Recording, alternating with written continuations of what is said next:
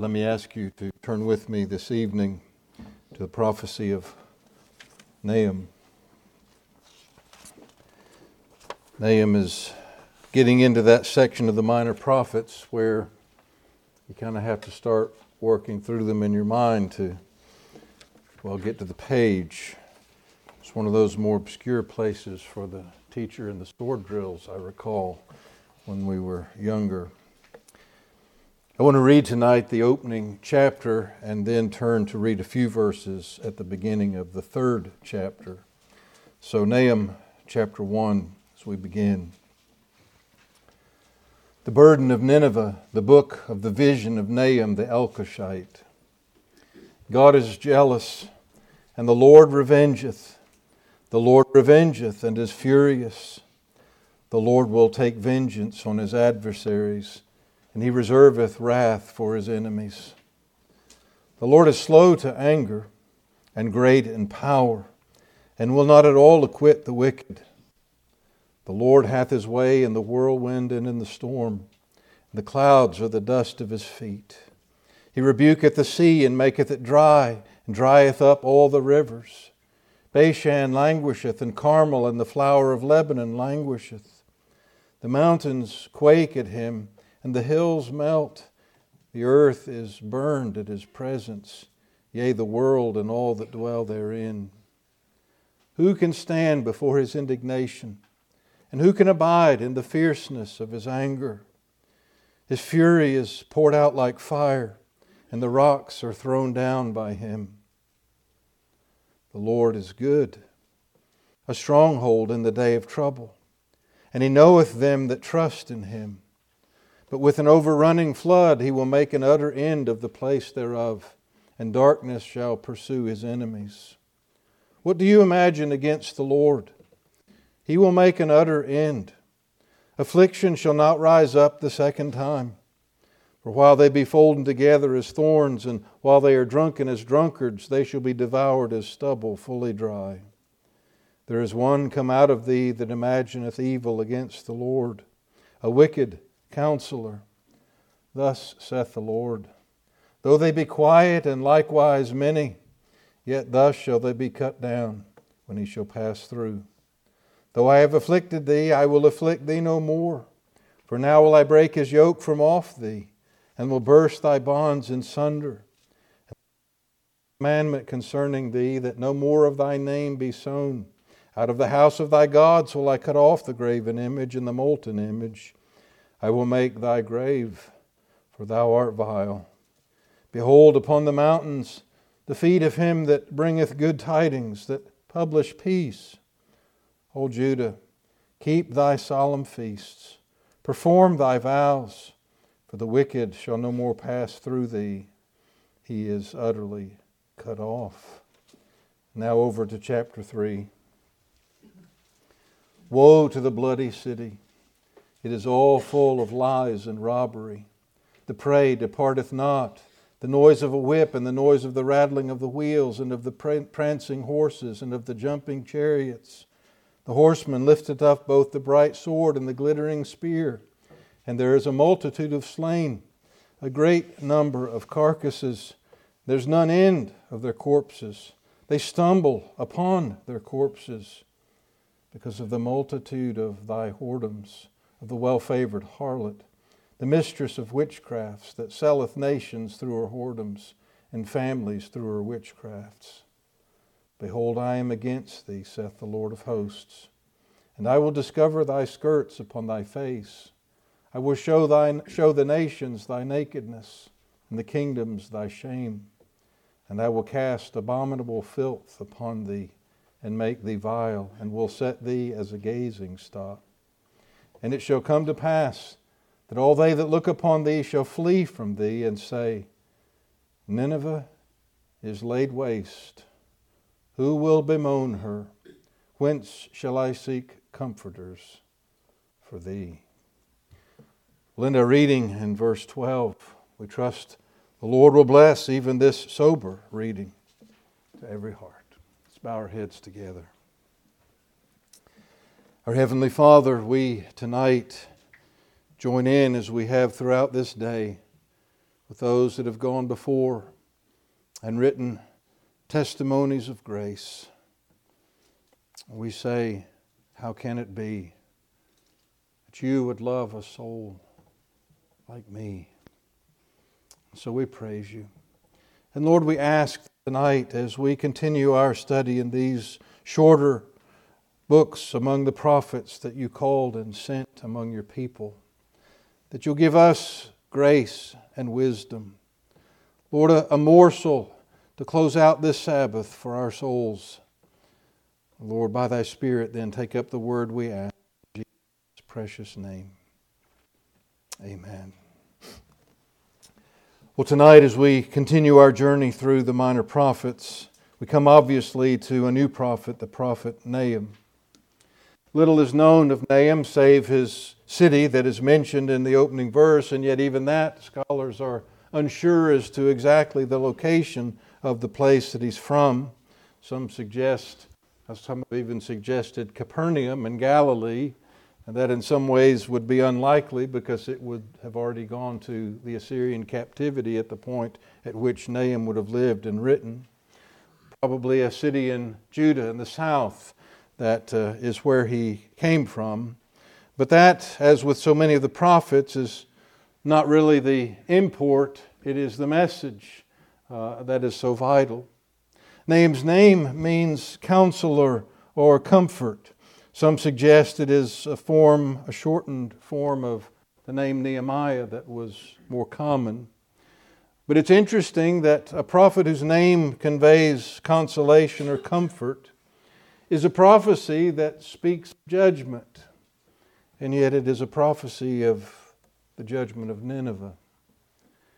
It's a prophecy of God's hand of judgment against a nation, against a city leading a nation that had become the oppressor of God's people. Micah, his contemporary, we seen and considered last time in our visit with the prophets, had prophesied similarly or at a similar time, but he was given under God the, the opposite, as it were, of Nahum's task. Micah preached against Judah's sins. He was crying out against the hypocrisies, the injustices, the ungodliness, the idolatries of God's people. Nahum is called, though he mentions Judah, primarily to speak to the sins of Nineveh. But Nahum wasn't like Jonah sent to Nineveh. Jonah had prophesied more than a century before. Jonah's word had been blessed. Nineveh had been blessed. Nineveh had been at that time spared. But those that repented at the preaching of Jonah were not followed in their posterity by those that repented against Israel's God. No, they pursued their sin. They with violence came against nation after nation. They were used of God to send the northern tribes of Israel into captivity. Remember Amos's striking prophecy of the inevitability of judgment for the northern tribes. Nineveh, capital of Assyria, was the vehicle of that judgment. It was used as the fulfillment of God's promise to judge Israel. But in the sovereign purpose of God, in the counsel of God, in the justice of God, the fact that God excused Nineveh in his chastening of Israel, did not excuse Nineveh for their sin. And so Nahum is given to prophesy against Nineveh, to speak of Nineveh's judgment. I want tonight just simply to seek to give a summary of the book. I'm actually going to well, I don't know if I'm breaking a rule of homiletics or not. I remember sitting in homiletics with Dr. Cairns. I had three homiletics teachers over the years, one at VJ previously. And we had been taught in one that it was good in your messages to let your first point be your longest and then a little shorter on the next point and a little shorter again point was the shortest of all. Dr. Cairns was lecturing about how to structure your proofs they were called in his class instead of points, and he suggested an equal treatment of all. And I shared this comment from the previous teacher. Not so much challenging, Dr. Cairns. Well, it met with a pretty fierce response. Um, who's right? I don't know. But I intend, at least tonight, to follow the previous instruction and have a decreasing uh, length of attention to the three points that I want to suggest to you this evening. So I guess we'll have to wait to glory to find out which teacher was on the money with regard to that homiletical rule. But I do want to share, as I said, hopefully in summary of the book, these three focuses, foci, of of our attention tonight. The first one is the certainty of God's judgment. The striking words of the opening chapter, and equally striking some of what we've read there in the third. It's sobering to consider uh, the character and the, the amount, the strength, the, the inevitability, the awfulness, words could go on, of the judgment that God is sending upon Nineveh. But as we look at the certainty of God's judgment, there are a couple of things that we keep in mind as we see how he describes himself and describes the judgment that he will send. The character of God in sending judgment. mentioned he's, well, Habakkuk's words that we may come to in our next prophet, he's of purer eyes than to behold evil. There's been no evil in God in making use of the Assyrians and the Ninevites in his judgment of Israel, but he holds them accountable for their own sins. And as he describes himself and the certainty of his judgment that he will send upon them, I say we see something first of God's character. We read that he is, verse 2, jealous. God is jealous. Now, we most often use that word in a context that can be negative. Jealousy is a trait that can be wrong. We can be inappropriately jealous. Jealous when we have no reason to be jealous. Jealous when we're jealous for something perhaps that doesn't rightfully belong to us. But there's a good point of jealousy jealousy for that which is right jealousy for where such things belong. The fact that God is jealous teaches us that holiness permits no rivals. It's not a weakness in God that He's jealous for His own name and for His own glory. It's not that we could do just as well if we were to follow another God and His jealousy then is like ours. No, his jealousy for his own glory, his jealousy for his own name is also jealousy for our good. What good comes to us when we worship a false God? What good comes to any when they follow idols? Idols mock and ultimately slay their worshippers. God is jealous he permits no rivals. And in Him can we understand that covenant fidelity. He is a God to His people. We also find the character of our God is avenging. Three times in verse 2, God's judgments are spoken of here as His vengeance. Again, vengeance not as often is the case among sinners. God's judgments, God's vengeance is not the uncontrolled whim of an unrighteous anger. Rather, it's again part of His holiness, part of meting out what His law prescribes. So God is jealous, God is avenging. And while God is holy and without sin, we say in putting forth these characteristics, it is still, perhaps, well, certainly, all the more so, sobering for those upon whom his judgment will fall. But also, as Nahum continues on, God is jealous, he says, verse 1 or verse 2, revengeth and taketh vengeance. And then verse 3, slow to anger. If you were in a Hebrew class, you may have Dr. Barrett give you one of the more memorable ways to understand a phrase underneath. Uh, this one would be long of nostrils. The flare of the nostril, part of anger. But God being slow to anger. But notice what it says following that slow to anger and great in power. In the human arena of warfare, to be patient, to be slow of anger, if you will, could be a detriment.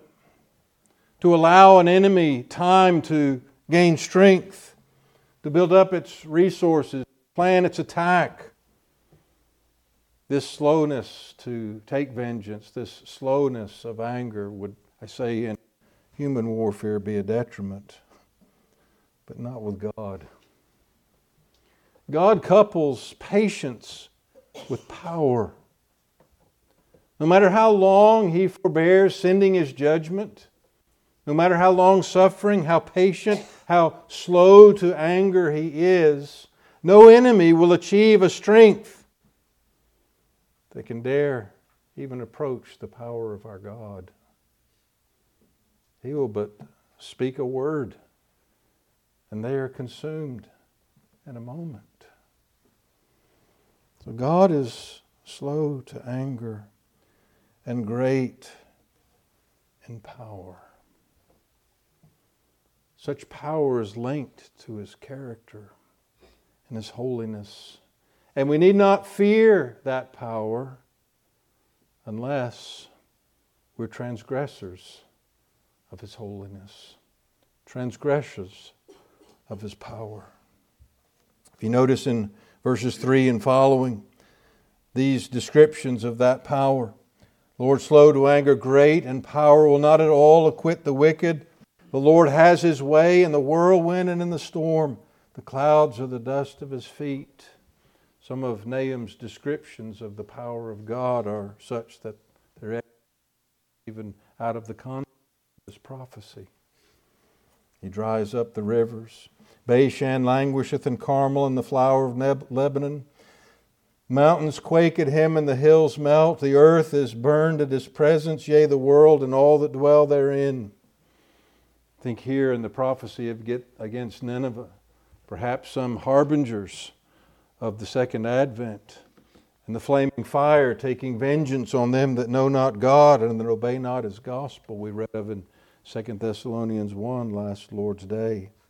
But notice in verse 6 the sequence of rhetorical questions Who can stand before his indignation? And who can abide the fierceness of his anger? These rhetorical questions admit of only one answer none. None. Nineveh boasted its power. The city the greatness of its walls. The moat, I forget, was it something 120 feet across and 60 feet deep, fed by the Tigris River, which ultimately flooded and breached the walls and made a way for the Babylonians to get in. But Nineveh boasted that she couldn't be overcome. And God speaks the word. Who can stand? Who can stand? None. The certainty of God's judgments. Well, certainly what is put here in Nineveh with regard to, or with regard to the city of Nineveh, is true of that last day, really of every enemy of God's people. But I think the harbingers are here of that Babylon the Great that comes, as we read in the days that are yet future for us, the power of God in taking vengeance. But I want to come to a second thought this evening. The certainty of God's judgment is based on his character and his power. And of course, these are unchanging and apply today and to the end of the age and forever. But I want to think, secondly, on the blindness of God's people. I put a little parenthesis here with regard to the title of this thought because this is a potential blindness. It's not a universal blindness. It's not always true of the church, of the people of God. But sadly, often it is. Nahum ministered and wrote, best we can determine, in the reign of Manasseh. Manasseh was a wicked king. If you read in Kings and Chronicles the description of Manasseh's reign, he was so wicked that it said he made Judah to sin more so than the nations that surrounded them. He pressed them to a level of ungodliness that outstripped the ungodliness of the Gentiles. He was remarkably ungodly. He was numbered among those that had his children pass through the fire. There's a level of idolatry that frankly boggles the mind. Manasseh's father, Hezekiah, had seen the armies of Assyria, the Ninevites, come against and take away the northern kingdom. But they in all their power, came against Jerusalem. It seemed indeed hopeless according to human things, according to natural power and outcomes. Jerusalem was toast. But read Hezekiah's prayer. I always marvel when I read that portion of Old Testament history. Be careful in how I phrase this. Certainly, what God did in rescuing Jerusalem was in answer to prayer, in answer to Hezekiah. Hezekiah done in his prayer, he'd spread out the letter, blasphemous letter. Who is your God? Is any better than the gods of these other cities and kingdoms that we've overwhelmed? We're going to overwhelm you as well. They mocked the Lord. We could say, in a sense, God was responding not merely to Hezekiah's prayer, but to Rabshakeh's blasphemous speech. And what seemed impossible was impossible to men. God did without Jerusalem and rescued them from the mighty armies of Assyria. Manasseh has this miraculous deliverance this answer of the true God to prayer offered from his people in his immediate history, if you will. The previous generation had seen God rescue them undeservingly and yet in answer to prayer. You would think Manasseh would have been the beginning of a turn, then, a reviving direction in Judah. But instead, he teaches Judah how to sin more. And that is, I say, an example of the blindness of God's people. I've often, in recent years, had the parallel come in my own heart and mind of our nation, the nations of Western Europe, the Second World War, and the threat of Nazism the unvarnished evil of Hitler and the remarkable victory that God gave. You would think that with the real threat of what a very possible Nazi victory would have meant, and the knowledge of that, those that rescued those in the prison camps and in the concentration camps. You would think there would have been a solemnity that have come upon the nation that would have almost brought revival here and thanksgiving for deliverance. But what generation followed that generation? the 60s. Sexual revolution. Every other kind of revolution that's brought us to where we are. I've thought a few times in recent months, reading news articles. Sometimes I, I skim the article quickly to get the gist of it and read the comments. Uh, I don't know how much more news there is in the comments, but you get a little piece of what people are thinking. Sometimes it's quite humorous. All the time it's staggering with regard to grammatical errors, but those are in the article now too, but I digress.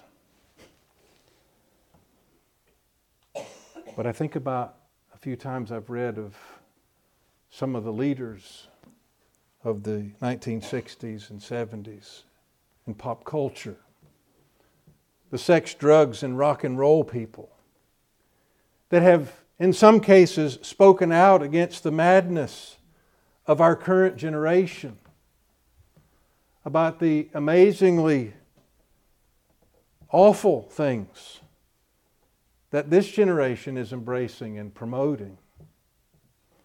And I scratch my head. You know, somebody can read that and think, oh, well, one of our generation is saying something good. No. They're just giving an example of a world they tried to create. Let's just break these parts of God's law, and that'll be fine. And that'll be fine. We can't pick and choose what parts of God's law we think are okay and we want to abide by, and what parts of God's law we think are a little outdated and we'll just we'll, we'll, have our fun. But yet, don't we often do that? We become selective in our applications of truth. It doesn't work that way. For any leader of the 1960s that wants to cry out against what's being pushed down the throats of our culture today, you just have to say, you can complain, but you opened the door. You gave them the currency to deal with. You taught them how to rebel. You taught them there were no real rules. But we're speaking of the blindness of God's people. Manasseh. He should have been humbled by the mercy of God. Instead, he deepens Judah's sin. And as we think of Nahum, this is certainly conjecture. But as Manasseh reigns, and he had a lengthy reign, he would have heard Micah. He would have heard preaching against the sins of Judah. He obviously ignored those until ultimately God chastened him and sent him into a virtually personal captivity and brought him back. But he perhaps could have looked at Nahum and said, Now here's a prophet. Here's a man of God we need to listen to. He's preaching against Nineveh. He's preaching against our enemies. He's preaching God's judgment upon them, and boy, what a preacher he is. Who can stand against God?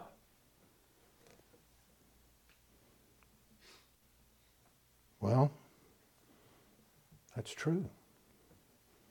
God sent Nahum to display and predict his judgment against Nineveh and the Assyrians. But it doesn't mean Manasseh and Judah are sinless. It doesn't mean he gets to listen to Nahum and not listen to Micah.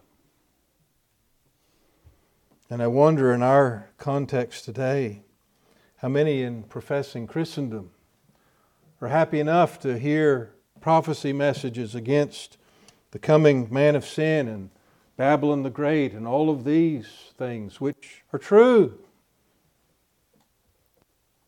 but yet give no thought to the sins of God's people, to the heirs of the church, to the Jerusalem and Judah of this day.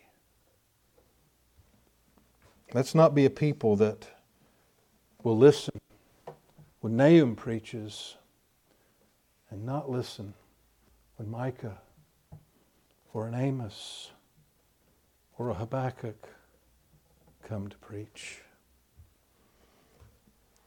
The certainty of God's judgment, the blindness of God's people, but lastly, the comfort of the remnant. Nahum mainly speaks words of judgment to and against Nineveh, but he also give, gives words of comfort to the remnant of God's people. Those who are not, as Manasseh, blind to their own sins, but mindful of their sins, crying to God for the sins of the nation and the sins of their own heart. And the comfort of this oracle of judgment against Nineveh is that whatever in the providence of God, God allows to transpire in history, the end of the story is the blessing of His people. It's the prosperity of His kingdom and the casting down and away of every enemy of Him and of us. Nahum, sober, sober words for those that are ungodly in this world, but given in a season in which we need wisdom to hear such words and to have a gospel comfort and not a false comfort. Not a comfort of the false prophets in Judah that said Jeremiah was the traitor and that Jerusalem could never fall. No, let us hear truth and not lies. Well, I trust the Lord will prosper these brief thoughts from this prophet of judgment to Nineveh. The Ninevehs of our day will deal with the same God, as will we. Let's bow our heads together. Our Heavenly Father, we are grateful tonight that you are the same God who sent Nahum to preach against the sin of Nineveh. You had previously sent Jonah to preach to them a coming judgment, and yet you granted them repentance in that hour. But a repentance not followed by those that came after. Lord, help make, keep us a penitent and believing people. And give us wisdom for our days. Don't let us ever be as a Manasseh, thinking we can entertain our own idols and God will deal with the Ninevehs and leave us alone. So, Lord, give us gospel wisdom to be truly among the believing remnant of your heritage. We pray it in Jesus' precious name. Amen.